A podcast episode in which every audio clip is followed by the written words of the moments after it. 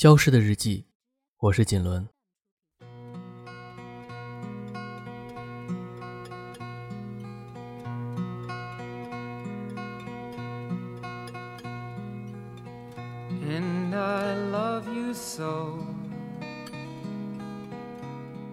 世界在你我眼里，也许截然不同。《叹息桥》这部剧最大的亮点，就是不同视角下的人生。都说每个人有独有的价值观，但我们还是会一厢情愿地认为，自己眼中的世界，才是最真实的那一个。但现实是，每个人看到的世界，都差别好大。你看到大海的广阔，他看到浪涛的凶险；你看到独处的自在，他看到无人的寂寞。这是个客观的世界。也是个主观的世界，没有哪个是标准答案。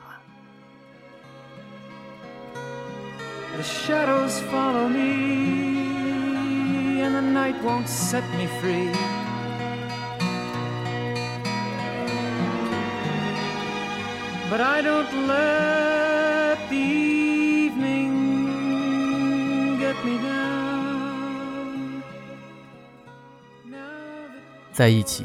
八年的情侣，女人对男人的不思进取失去了耐心，男人也厌倦了这个总爱发脾气的女人。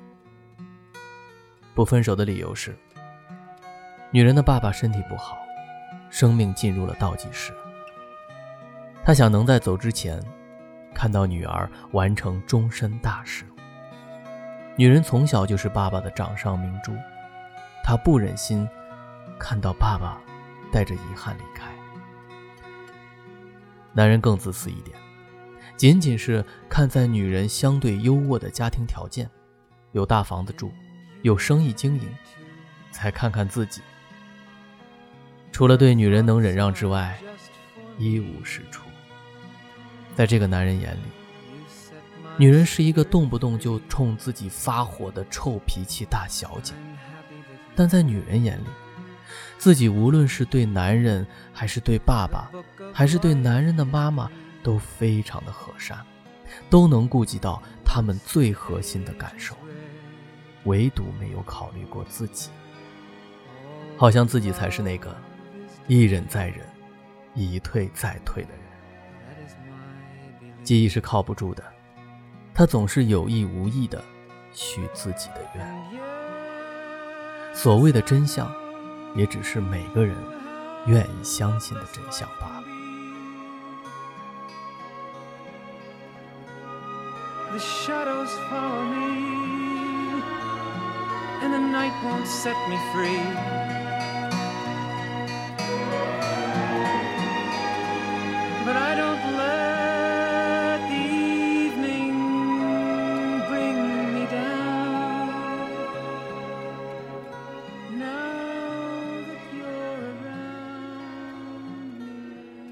相识二十年的朋友，青葱岁月，男人认识了女人，两人在同一家餐厅打工，女人的家庭欠了高利贷，男人保护她不被古惑仔骚扰，甚至为她远渡欧洲赚钱还债。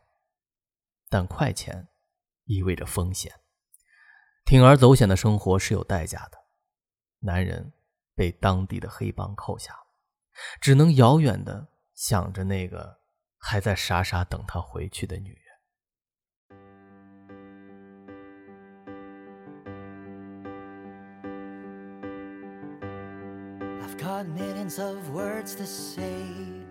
艰难的岁月，命如鸿毛。一晃二十年过去，男人错过了女人的每一个生日，更错过了和她在一起的机会。男人没有告诉女人在欧洲的真相，也没有告诉她这背后付出的原因。女人觉得男人一走就是二十年，只能证明不在乎，更别提爱。于是，女人选择了她身边的一个男人，但这个看得见、摸得着的男人，却骗走了她所有的感情和金钱。岁月可以摧残一个人，也可以强壮一个人。男人在欧洲混出了名堂，甚至还有不错的前途。他回国了，找到了那个在心里等了他二十年的女人。男人为她开了一家餐厅，一个当老板，一个当主厨。餐厅的名字还用两个人的英文名字组合命名。甚至，他们已经同居，但始终住在隔着一堵墙的两个房间，不越雷池半步。最终，男人没有表白，女人也无法继续等待。都说海誓山盟抵不过朝夕相伴，可真的朝夕相伴，缺了那虚幻的誓言，一样是脆弱。在男人眼里，女人已成了最亲近的人，但缺了恋爱的冲动和欲望。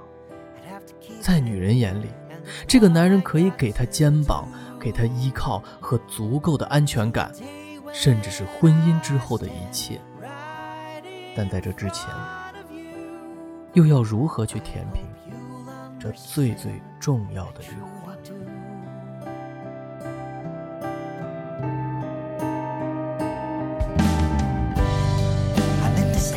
？every night and day. My loneliness just won't go away. I have hurt you now. I have to pay for every lie I had to say.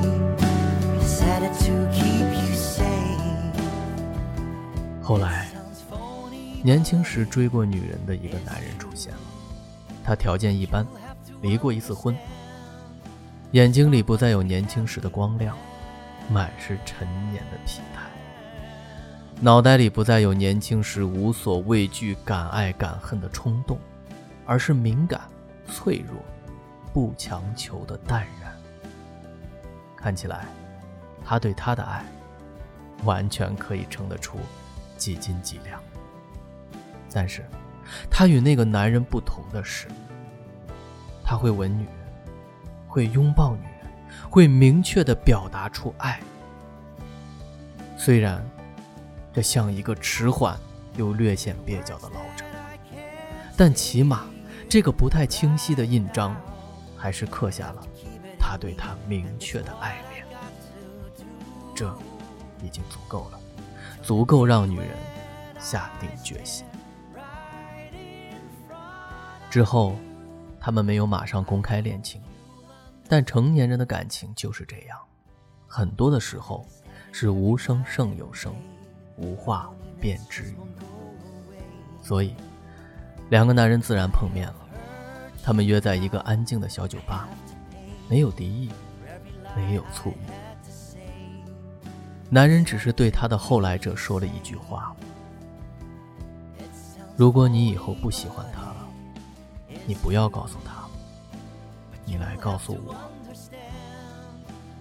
此时此刻，如果真的有上帝视角，那上帝一定在流泪。都说爱而不得很痛苦，但得而不爱，又何尝不是肝肠寸断？当相处成了至亲，却只能停留在爱的门口，伴随着一声深沉的叹息，此生。七月十一号，星期六，金轮。